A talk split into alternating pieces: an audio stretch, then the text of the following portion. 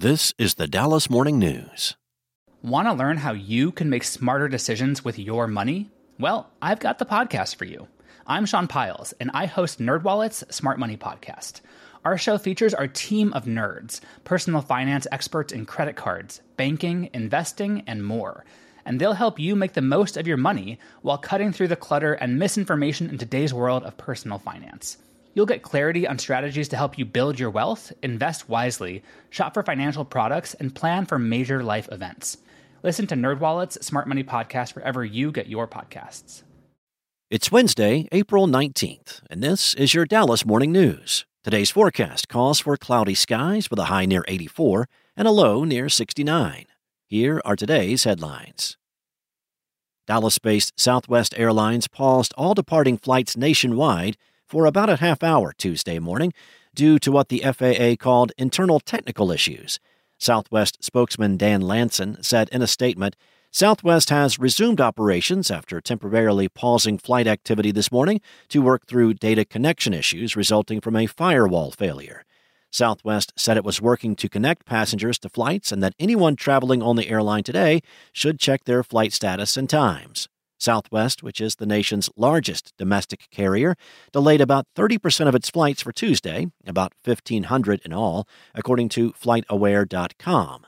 Southwest had about 4,130 flights scheduled for Tuesday. The outage happened around 9:30 a.m. Tuesday morning and lasted about 30 minutes before the problem was apparently fixed and the FAA was notified to resume flights. In sports news, as American Airlines Center nears its 22nd birthday this summer, work is underway to greatly enhance fan experience and comfort, with the Mavericks and Stars splitting the $18.5 million bill. For the first time since 2009, AAC not only will get a new LED center hung display, but four curved and angled underbelly screens with 360 degree video capability creating a 55% larger viewing area than the current center video boards. All 19,134 of the arena's original seats are being replaced with better cushioned and ergonomically improved seats that also are resistant to spills, stains, and cuts. Dave Brown, American Airlines Center's chief operating officer and general manager, told the Dallas Morning News that the combined costs of the new additions and upgrades throughout the arena will be about $15 million. Up next, state lawmakers are considering gun control bills prioritized by families who lost loved ones in the Uvalde school massacre. On Tuesday, a House committee will hear public testimony on more than a dozen proposals including raising the purchase age to 21 for long guns. Such measures face an uphill climb in the GOP led legislature, which has steadily loosened gun laws in the wake of past mass shootings. In the first legislative session since a gunman opened fire at Robb Elementary School in Uvalde, killing 19 children and two teachers, victims' families have been a constant presence at the Capitol, wearing shirts and holding signs with photos of their loved ones. They've held news conferences urging legislators to change laws they say enabled the shooter, who officials said legally purchased two guns days after his 18th birthday.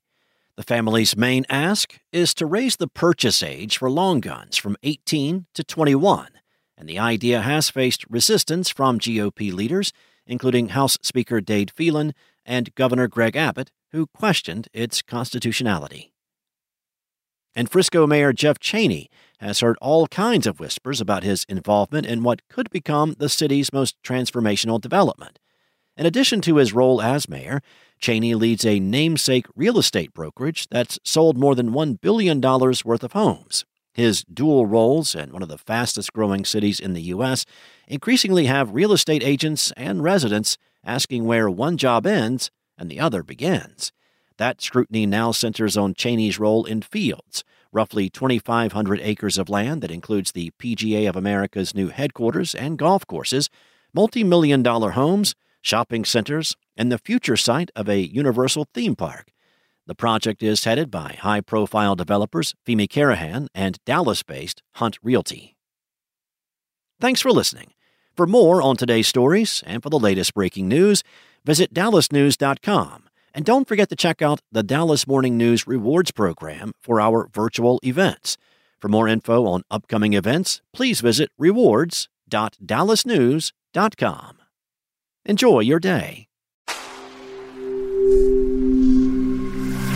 SpokenLayer. Want to learn how you can make smarter decisions with your money? Well, I've got the podcast for you. I'm Sean Pyles, and I host NerdWallet's Smart Money Podcast. Our show features our team of nerds, personal finance experts in credit cards, banking, investing, and more. And they'll help you make the most of your money while cutting through the clutter and misinformation in today's world of personal finance. You'll get clarity on strategies to help you build your wealth, invest wisely, shop for financial products, and plan for major life events. Listen to NerdWallet's Smart Money Podcast wherever you get your podcasts.